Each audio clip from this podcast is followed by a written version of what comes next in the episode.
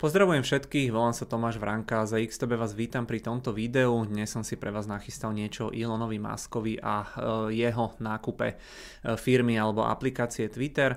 E, disclaimer hneď takto na úvod, nie som právnik, takže sa vopred to ospravedlňujem, ak niečo v súvislosti s tým dealom nepoviem úplne presne, ale chcel som sa na to pozrieť skôr z hľadiska toho nejakého biznisového, skôr z hľadiska toho, čo tým môže Musk sledovať, prečo už pri tom deale asi 5 krát otočil, čo za tým môže byť, či sa mu môže ako keby ten jeho zámer podariť a podobne.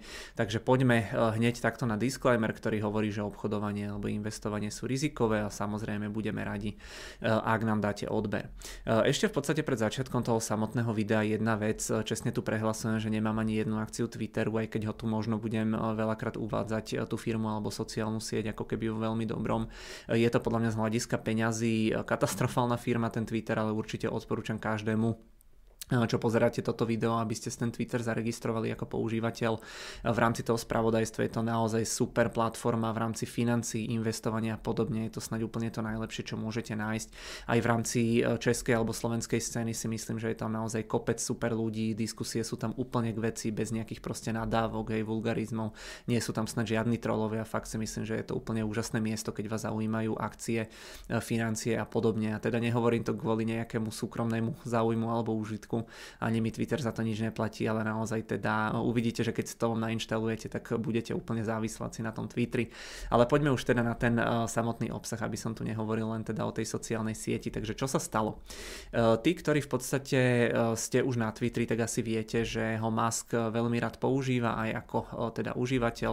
Pre tých, ktorí možno vôbec nie sú v obraze, tak Elon Musk je zakladateľ, generálny riaditeľ okrem iného Tesly. Je to jeden teda, myslím, že úplne najbohatší človek na svete a jeden z z najvýznamnejších ako nejakých nechcem úplne povedať, že influencerov, ale proste z ľudí, ktorí uh, nejakým spôsobom uh, ako keby sa dotýkajú toho diania v oblasti proste elektromobility, hej, a tak ďalej. Uh, na tom Twitteri má Musk asi 110 miliónov follow- followerov, veľmi rád tú platformu používa, niekedy aj celkom kontroverzne tam v zásade určite si veľakrát, alebo veľa z vás pamätá na e, tie jeho kauzy, ako tam hypoval rôzne proste bizarné coiny e, pomocou toho Twitteru, nejaký, ja neviem, Dogecoin, e, Shiba Inu coin a podobne, ako tam dával tie obrázky tých psíkov a podobne. Poďme ale teda na tú krátku timelineu, aby ste teda vedeli, že čo konkrétne sa v tejto, v tejto súvislosti dialo. Niekedy začiatkom tohto roka, myslím, že koncom januára, to je dajme tomu niekedy tuto, Musk začal kupovať v malom akcie Twitteru. Do polovice marca, to je v podstate asi eh, plus minus niekde tuto, vlastnil už asi 5% akcií tej spoločnosti a tu bola v podstate hneď prvá kontroverzia, lebo údajne je teda potrebné informovať tú eh, americkú, amerického regulátora pre cené papiere eh, SEC, keď niekto prekročí 5% podiel nejakej firme. No a Musk to neurobil, kupoval tie akcie ďalej aj se, a potom ten SEC informoval až neskôr, ale v podstate ten SEC oficiálne on nevedel, ani ten svet nevedel, že Musk tie akcie v podstate kupuje, eh, tak tie akcie narastli tak, ako keby eh, určite ako keby rastli menej ako eh, v tom prípade, keby sa to prevalilo. Takže v podstate ten Musk ako keby takýmto spôsobom zatajil tie svoje nákupy, nákupy, lebo jednoducho vedel, že ak by sa to dostalo na svetlo, tak jednoducho tie akcie už by boli vyššie a on by jednoducho nakupoval za drahšie. No a v zásade potom mu ten SEC za to naparil aj nejakú pokutu, ale tá pokuta bola menšia ako to, čo Musk ušetril na, ako keby na tom, ako keby tie akcie vyš, e, vyskočili výrazne vyššie, takže v podstate dá sa povedať, že aj napriek tej pokute e, ušetril, lebo kúpovali jednoducho za menej. No a e, ten podiel takto postupne navýšil na nejakých neselých 10%, takže sa stal najväčším akcionárom tejto spoločnosti, najväčším individuálnym akcionárom. 4. apríl to myslím, že by malo byť táto situácia alebo tá, táto udalosť, e, tam Musk potom zverejnil v rámci dokumentov, koľko tých akcií vlastní a po oznámení toho tie akcie vzrástli behom jedného dňa o 27%, to môžeme vidieť tuto, keď vzrástli z nejakých 38 na dajme tomu nejakých 47 e, amerických e, dolárov, takže celkom pekný skok.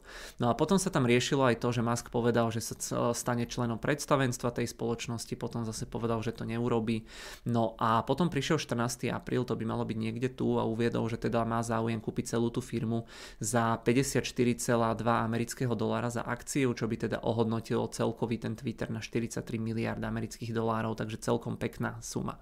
V ten deň akcie dosiahli maximum asi nejakých 48 dolárov podľa toho, ak to mám správne zapísané. E, takže investori si v podstate nechávali tých pár dolárov e, ako rezervu na to, keby jednoducho ten deal nevyšiel, preto sa tá cena hneď nezrovnala na tých 54,2 amerického dolára. A e, teda ak by bolo jasné, že ten deal prejde, tak by tie akcie hneď vyskočili na tú rovnakú cenu alebo sumu. Musk potom k tomu uviedol, že jednoducho tá jeho motivácia, prečo chce kúpiť ten Twitter, je to, že si cení slobodu prejavu, že je to podľa neho základ demokracie, jednoducho predtým, uh, predtým celým ako keby kritizoval proste ten Twitter, že tam banoval nejakých ľudí Donalda Trumpa a podobne. A ešte predtým, ako toto oznámil, tak dal na Twitter takéto hlasovanie, kde teda uh, napísal, že teda tá, ten slobodný prejav alebo sloboda slova, že je ako keby uh, esenciálna pre nejakú funkčnú demokraciu a dal hlasovať ľuďom, že či si myslia, že či Twitter ako keby splňa alebo nesplňa tento princíp.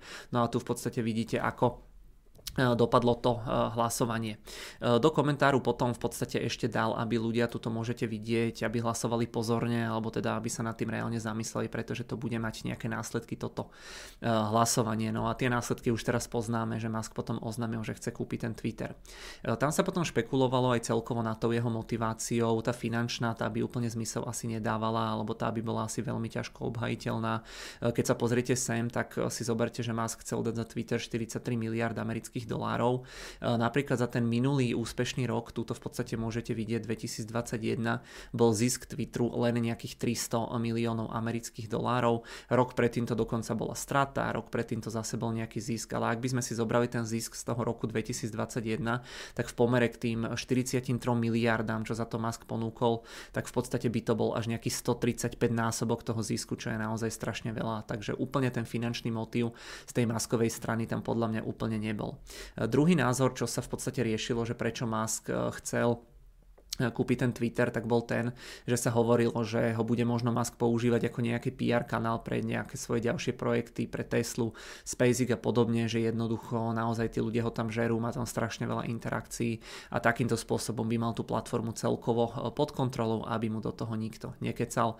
No a tretí dôvod, ktorý som zachytil ešte keď sa to riešilo, tak eh, sa spomínal v súvislosti s tým, že to proste mohol byť iba nejaký rozmar miliardára, že on sa niekde, myslím, povedal, že niečo podobné by dokázal vybudovať, ale že toto je jednoducho pre neho jednoduchšia rýchlejšia cesta. E, celkovo potom tí miliardári alebo veľa z nich má záľubu ako keby v nejakých médiách, sociálnych sieťach a podobne. E, zoberte si e, Zuckerberg a teda Facebook alebo iné sociálne siete, napríklad Jeff Bezos, potom vlastní noviny Washington Post a podobne. Sam Musk potom hovoril, že chce teda z toho Twitteru urobiť nejaké verejné námestie slobody slova, myslím, že takto nejako to pomenoval.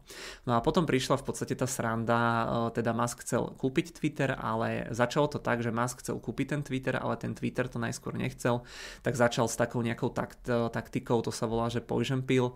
Tie detaily presne nepoznám, ale v rámci tejto taktiky sa môžu napríklad vydávať nové akcie súčasným akcionárom, že sa proste nariedia ľudia, čo chcú nepriateľsky prevzať firmu je to nepodstatné, podstatné je, že proste ten Twitter najskôr nechcel, aby ho Musk kúpil.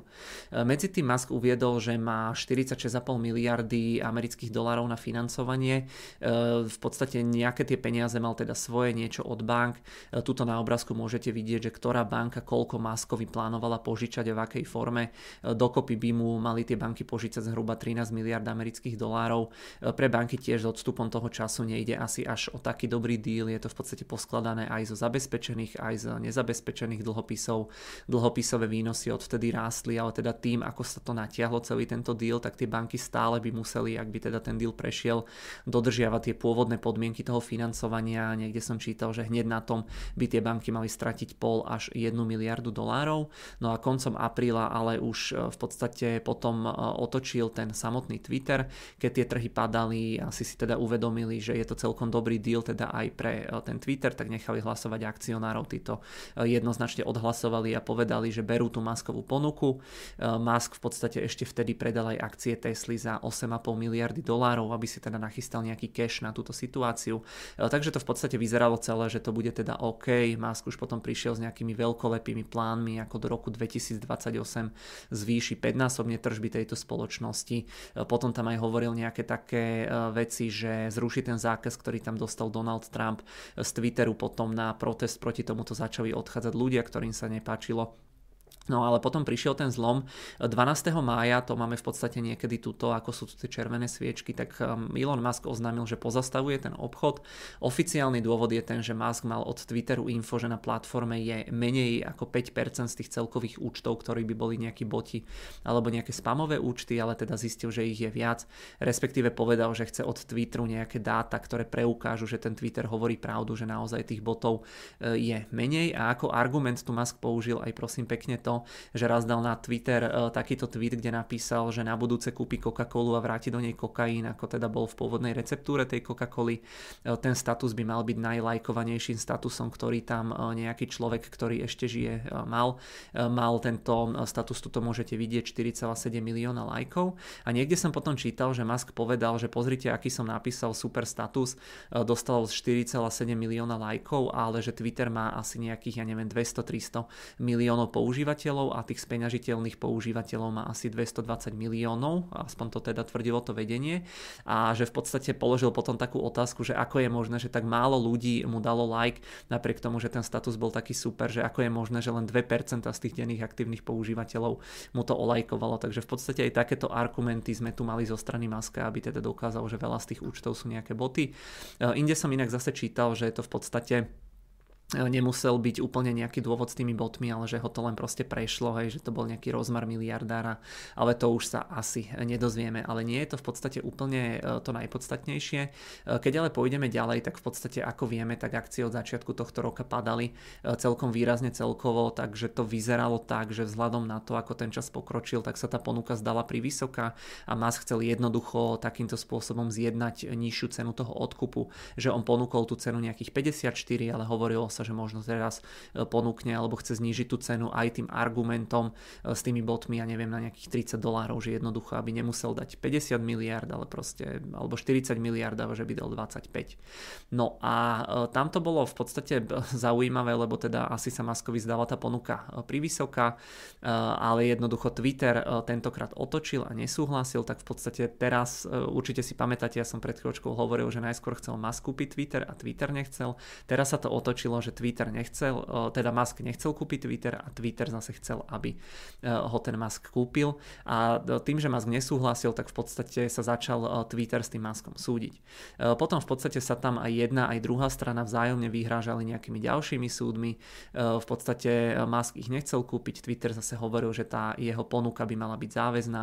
Takto sa dlhé mesiace za, za, naťahovali a potom v podstate prišiel do toho medzi tým pred pár mesiacmi ešte nejaký bývalý šéf bezpečnosti spoločnosti, Peter Zaďko myslím, že sa ho volal a ten hovoril, že Twitter systematicky zanedbáva bezpečnosť platformy, že majú staré servery, že niektorí zamestnanci majú krížom krážom e, prístupy do systémov, kam by e, ich bať nemali, že aj preto v podstate v minulosti hackli viacero účtov aj celebrít, myslím, že aj Trumpov účet alebo Obamov boli hacknuté. Takto sa proste naťahovali niekoľko mesiacov, tam bolo viacero interpretácií prečo to tak bolo. E, buď proste, že Musk e, mal pravdu s tými botmi, alebo si chcel proste vyjednať nižšiu cenu vzhľadom na ten masaker, čo bol na tom trhu, alebo to bol proste nejaký jeho ďalší rozmer, e, ale jednoducho to sa už úplne asi nedozvieme. No a vyzerá to tak, že rozuzlenie prišlo pred pár týždňami, kedy vyšla informácia, že Musk teda kupuje tú firmu za tú pôvodne navrhnutú cenu. Tu môžete vidieť, že aj tie akcie celkom pekne reagovali na tú informáciu. Predtým, ako sa to zverejnilo, boli tie akcie na nejakých 43 dolároch, teraz opäť vyskočili na nejakých 50, keď som si chystal tieto e, materiály, ale stále to nie je tých 54, e, je tam stále v podstate nejaké to prémium, čo Musk ponúkol oproti tej aktuálnej cene, dajme tomu nejakých 20%. Predtým sa ale ten Twitter obchodoval aj okolo 30 dolárov, tuto môžete vidieť tie posledné mesiace, že neboli sme ďaleko od tej hranice, takže opäť celkom dobrý deal by to asi teda bol pre akcionárov Twitteru, bola by to asi jedna z mála firiem, na ktorej tento rok tí akcionári zarobili, ale opäť teda prizvukujem, že nevieme úplne presne, čo je za tým. E, čítal som ale názory, že Maskovi asi povedali právnici, že ho to súd možno aj tak donúti kúpiť, ale že by tam možno bola zverejnená aj nejaká jeho interná komunikácia s rôznymi ľuďmi, čo asi úplne nechcel, tak možno, že e, neviem, niekde som proste čítal, že to možno urobil aj kvôli tým bankám, lebo možno by v konečnom dôsledku zjednal možno nejakú nižšiu nákupnú cenu, ale banky by mu už mohli potom ponúknuť nejaké drahšie financovanie a možno si jednoducho len prehodnotil, že by sa musel na ten súd dlho pripravovať že má aj kopec iných projektov a že by ten súd asi aj tak prehral, tak jednoducho, že toto je taká cesta nejakého menšieho odporu. Takže toľko to tá časť, ako to celé prebiehalo, no, no myslím si, že zaujímavý príbeh. Najskôr to chcel kúpiť Musk, eh, ale Twitter nechcel, potom eh, jednoducho Twitter chcel, ale Musk zase nechcel, potom chcel ísť do tej správnej rady, eh, potom nechcel ísť do tej správnej rady, takže celé to bolo veľmi zamotané a to ešte teda podotýkam, že sa tam ešte stále môže niečo stať alebo zmeniť, stále môže začať vymýšľať Musk. Twitter už úplne asi nie, tento asi nemá, nie je to v záujme akcionárov, ale teoreticky môžu ešte niečo aj banky povedať k tomu financovaniu. Teoreticky si viem predstaviť, že možno prídu aj tie banky a povedia, že naozaj tých botov je tam viac, e, že jednoducho zastavujú to financovanie, takže uvidíme. Akcie sú teraz momentálne okolo 50 dolárov, takže ten trh tomu stále prisudzuje aspoň nejakú pravdepodobnosť, že e, ten deal neprebehne, že sa to nedorieši. E, ak sa ale nemýlim, tak nejaký ten prvý súd je naplánovaný na 17. október, čo vlastne pozerám, že je dnes, tak teda uvidíme, ako to dopadne. Dúfam, že kým to video ho donahrám a vydáme ho na našom YouTube kanáli, takže bude stále aktuálne. Takže toľko to k tomu v podstate podstate úvodu alebo k prvej časti toho videa. No a to ma v podstate privádza k tej e, zaujímavejšej časti, že prečo teda Musk chce ten Twitter kúpiť. E, po oznámení tohto dealu som v podstate narazil na pár zaujímavých článkov, že aká môže byť tá reálna motivácia Ilona Muska k nákupu tej sociálnej siete Twitter. E, na toto, keď sa pozriete, toto je v podstate tweet, ktorý relatívne prednedávnom po oznámení tejto správy dal na svoj Twitter. Píše tu, že kúpa Twitteru by urychlila vytvorenie aplikácie X, ktorá by bola ako keby keby aplikáciou pre všetko. A hneď ako to zverejnil, tak v podstate sa začal riešiť, čo tým myslel. E, u nás e, myslím, že sa používa ako keby slovenský ekvivalent nejakej tej Everything app by mala byť e, super aplikácia a tie super aplikácie fungujú najmä v Číne. Je to napríklad výčet ktorý patrí pod spoločnosť e, Tencent. No a čo je to napríklad ten výčet? E, ten výčet je to v podstate jedna apka, cez ktorú si viete napríklad písať, viete pomocou nej platiť, napríklad skenovaním QR kódov, hej, tuto môžete vidieť, tu je taká infografika, že čo všetko sa dá cez ten výčet robiť. Taktiež pod nich patrí výčet Pay, je to veľmi obľúbená funkcia, viete priamo medzi používateľmi takto posielať peniaze, viete si takto nakupovať online, v podstate pozdravujem tu Vizu a Mastercard z ich 3% percentnými poplatkami, zatiaľ čo cez ten výčet e, sa bavíme v rádoch desatiník percent. E, okrem toho tam máte potom správy, máte tam hry, viete si tam online objednávať tovar, viete si tam objednať nejaký taxík hej, alebo nejaký ekvivalent Uberu, objednávať jedlo, máte tam rôzne firemné funkcie, je tam aj nejaké programovateľné rozhranie na mini aplikácie, viete tam nahrávať aj nejaké videá, e, viete to používať ako sociálnu sieť, viete sa cez ten výčet objednať k doktorovi, platiť dane a podobne. V niektorých krajinách dokonca skúšajú cez výčet už aj autorizovať a identifikovať ľudí, že možno prídete na nejaký úrad, oni vás odfotia, jednoducho vám ten výčet vypluje, že áno, že je to tento človek alebo nie, nie je to tento človek. E, takže napríklad v Ázii, kde tieto aplikácie e, fičia úplne najviac, tak drvia väčšina ľudí používa ten výčet na fungovanie na internete a používa ho výlučne cez mobil, takže tam v podstate ten výčet musí mať naozaj poriešené e, to, aby fungoval cez mobil a aby tam bolo všetko pokope, pretože naozaj veľa z tých ľudí má ešte nejaké staršie telefóny, telefóny, hej, nemajú to možno kapacitu no, aj nejakú pamäťovú na viacero aplikácií. No a v ne, na niektorých trhoch dokonca ten výčet e, ponúka aj možnosť investovania e, alebo iných finančných služieb, je tam toho naozaj veľmi veľa. Skúste si pozrieť napríklad na Wikipedii ten výčet, ja som tam hľadal tie veci, z toho som, e, toto čo som teraz hovoril, tak ja som to mal primárne z Wikipédie. Nevýhoda potom toho celého môže byť to, že keď sa robí všetko pokope, nemusí to byť také dobré ako nejaké tie samostatné produkty, samostatné aplikácie, ale samozrejme výhoda, to bola nevýhoda, nevýhoda a výhoda toho celého zase môže byť taká, že viete spolu všetko veľmi dobre integrovať, poprepájať v rámci tej aplikácie e, a podobne, takže dá sa povedať, že je to nejaká výhoda aj nevýhoda súčasne. No a ja osobne si napríklad e, viem predstaviť, že by sa Musk, ak by mal takúto aplikáciu, nejako napojil aj tie svoje robotické taxiky, čo plánuje, alebo tie autonómne Tesly, e, o ktorých sa teda uvažuje, že by do budúcna mali byť dostupné.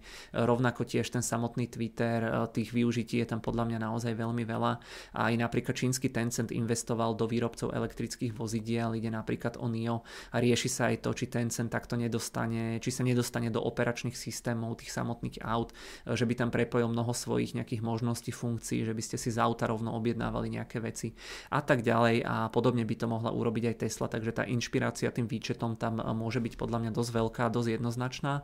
Musk je inak sám fanúšikom toho čínskeho výčetu alebo tých super aplikácií celkovo.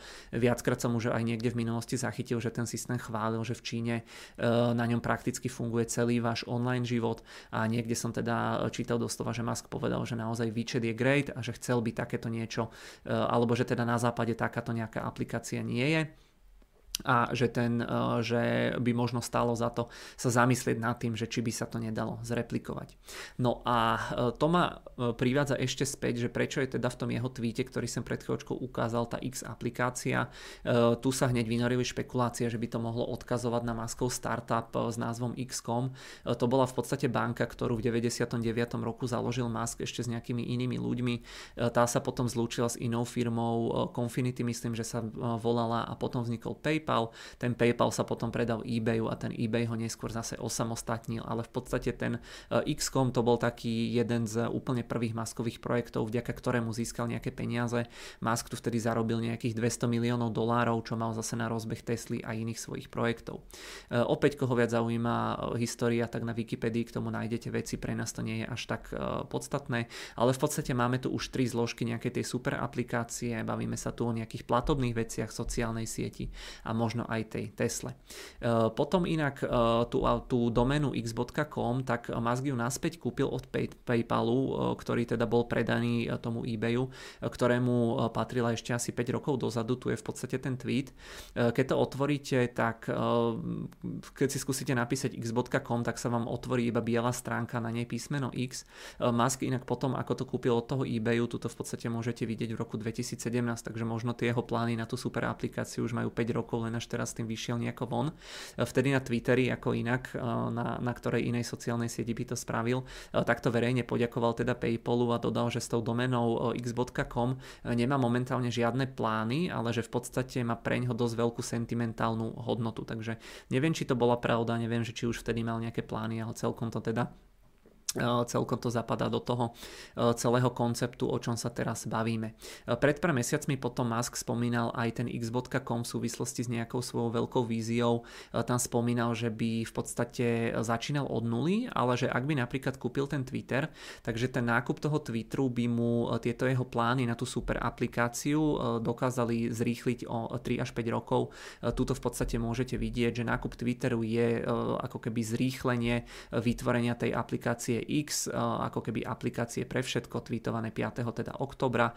No a tu v podstate môžete vidieť, eh, že píše, že by to urýchlilo ako keby o 3 až 5 rokov eh, vytvorenie tej aplikácie. Takže tam v zásade úplne to Musk ako má vo zvyku nespresnil, nedodal tam nejaké podrobnejšie informácie, ale hovorím, celkom to dáva zmysel. On inak potom niekde, niekde v minulosti uviedol, že tú transformáciu vidí ako premárnenú príležitosť, ak sa teda bavíme o tom pay PayPale a o tom prechode tej spoločnosti x.com po ten PayPal nebol úplne spokojný s tým, čo sa s tým, čo sa ako keby z toho PayPalu stalo, že on to skôr chcel mať ako miesto, ktoré bude centrálne pre transakcie a iné veci.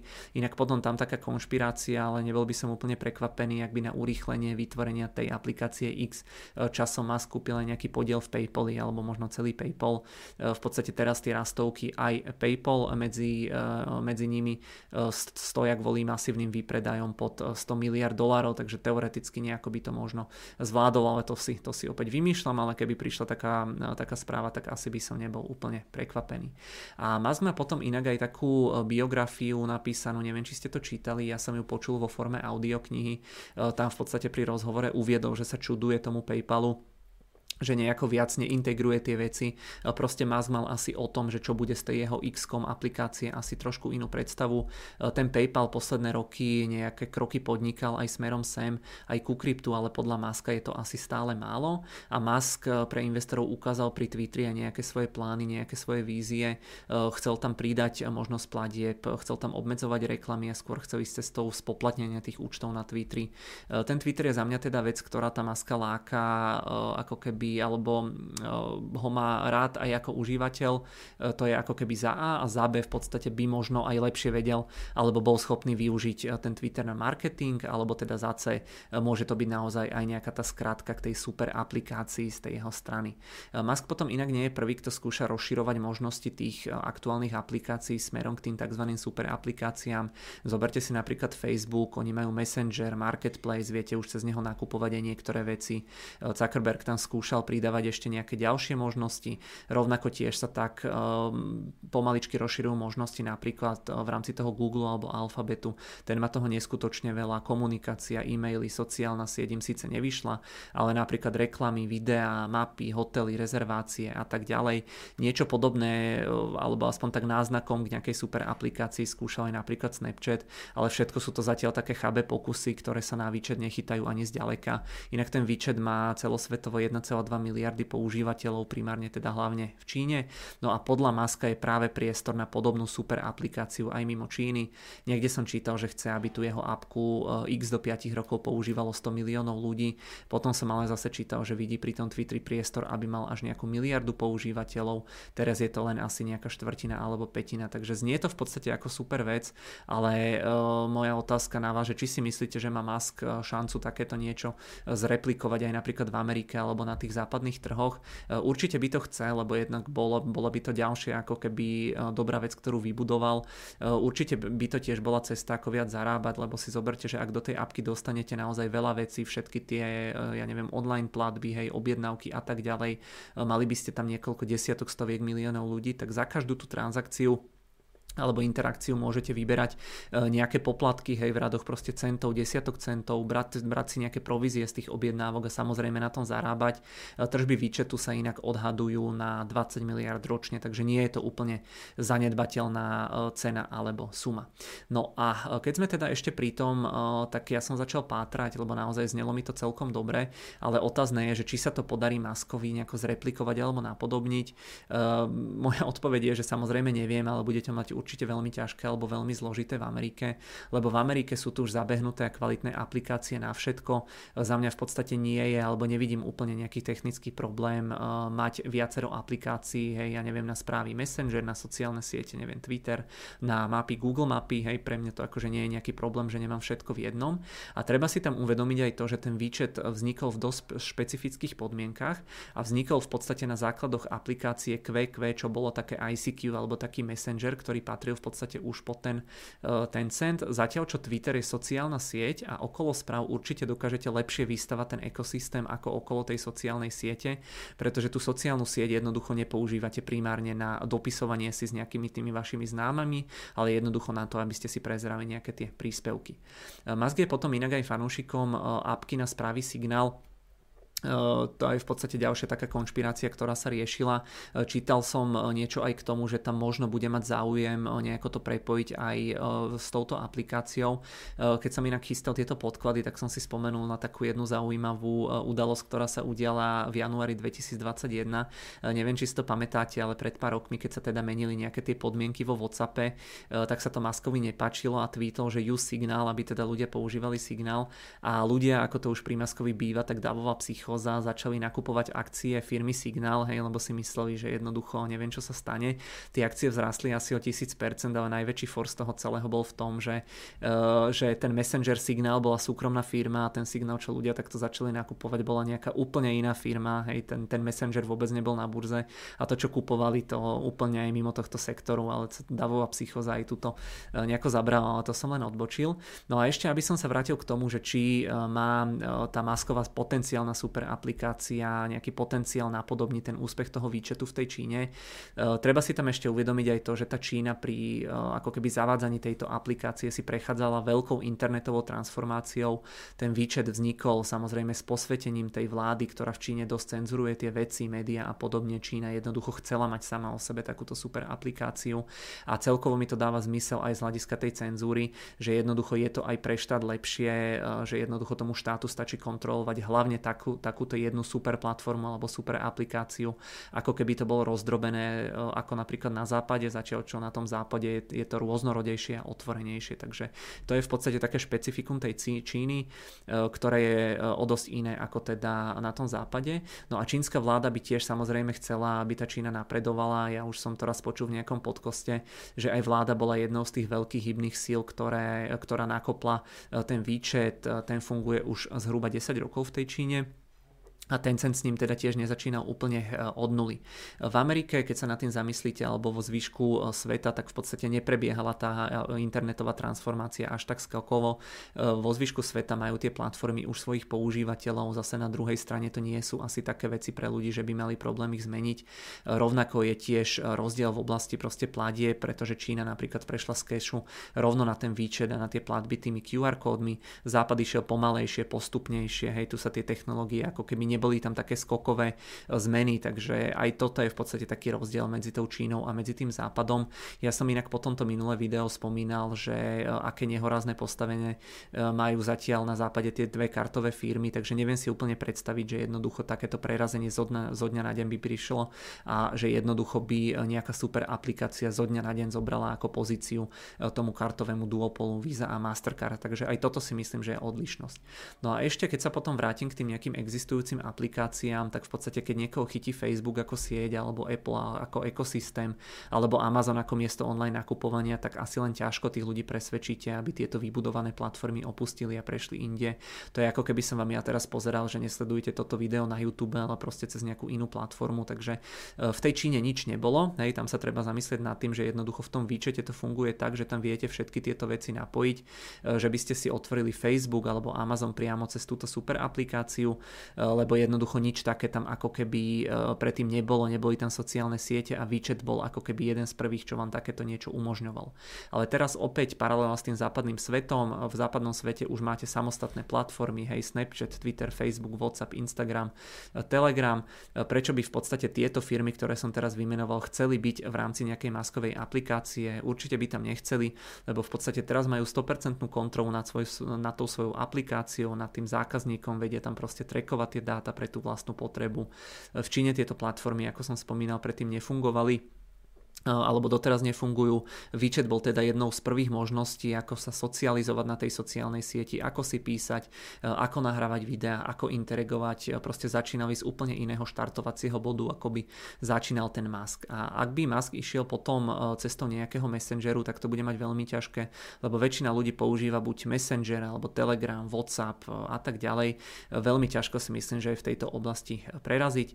Rovnako tiež výčet sa uchytil, lebo sa dohodol s firmami ako Didi, alebo aj s nejakými inými, to je taká čínska taxislužba, taký čínsky Uber. E, dohodli sa potom aj s nejakými donáškovými službami, že v podstate ten výčet bol e, aj teda s posvetením, alebo teda aj s pomocou tej vlády predvolený ako predvolená platobná metóda v rámci týchto aplikácií. Takže vy ste si objednali ako keby nejaký taxík alebo jedlo a ono vám to vyskočilo, že nechcete zaplatiť cez výčet. Ja neviem si úplne predstaviť, že proste teraz by to e, nejaký iný americký giganti, nejaký ja neviem Amazon alebo proste nejaký Apple, keď si cez nich niečo kupujete, že by uprednostnili niečo mimo tých dnešných možností.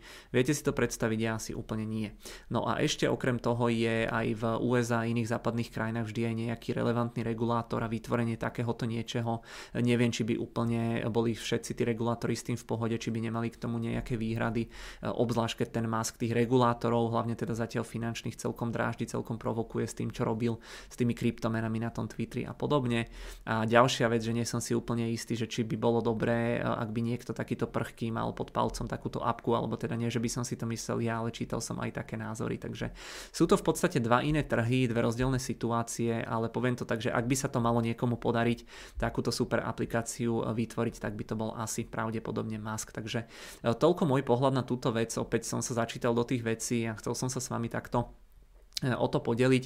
Nikde explicitne takto ten plán nebol odprezentovaný, ale teda všetky tie indície z toho, ako som to jadal dokopy, e, tak ma k tomu vedú, ale berte to samozrejme s rezervou, ako aj väčšina, väčšinu videí z, týchto, z tejto našej série, e, pretože veľakrát sú tie videá tvorené nejakým môjim názorom, hej, niečím tým, čo ja som si dal dokopy e, a tak ďalej, ale ja to v podstate vidím, že, že takto niečo môže byť za tým celým. No a to nás teda privádza do tej diskusie, že či si myslíte, že či ten Musk Bude ešte vymýšľať pri tom díle s tým Twitterom. Druhá vec, podarí sa mu vybudovať, či sa mu podarí vybudovať tú super aplikáciu.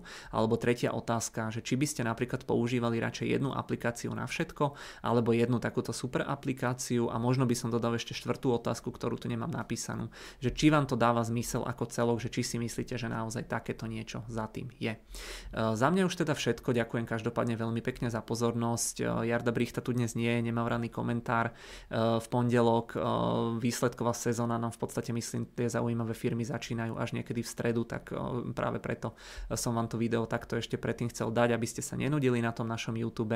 No a samozrejme, pokiaľ sa vám tá naša tvorba páči, budeme radi za každý like, odber alebo prehratie si predchádzajúcich videí. Na teraz ďakujem veľmi pekne a budeme sa určite počuť v priebehu tohto týždňa.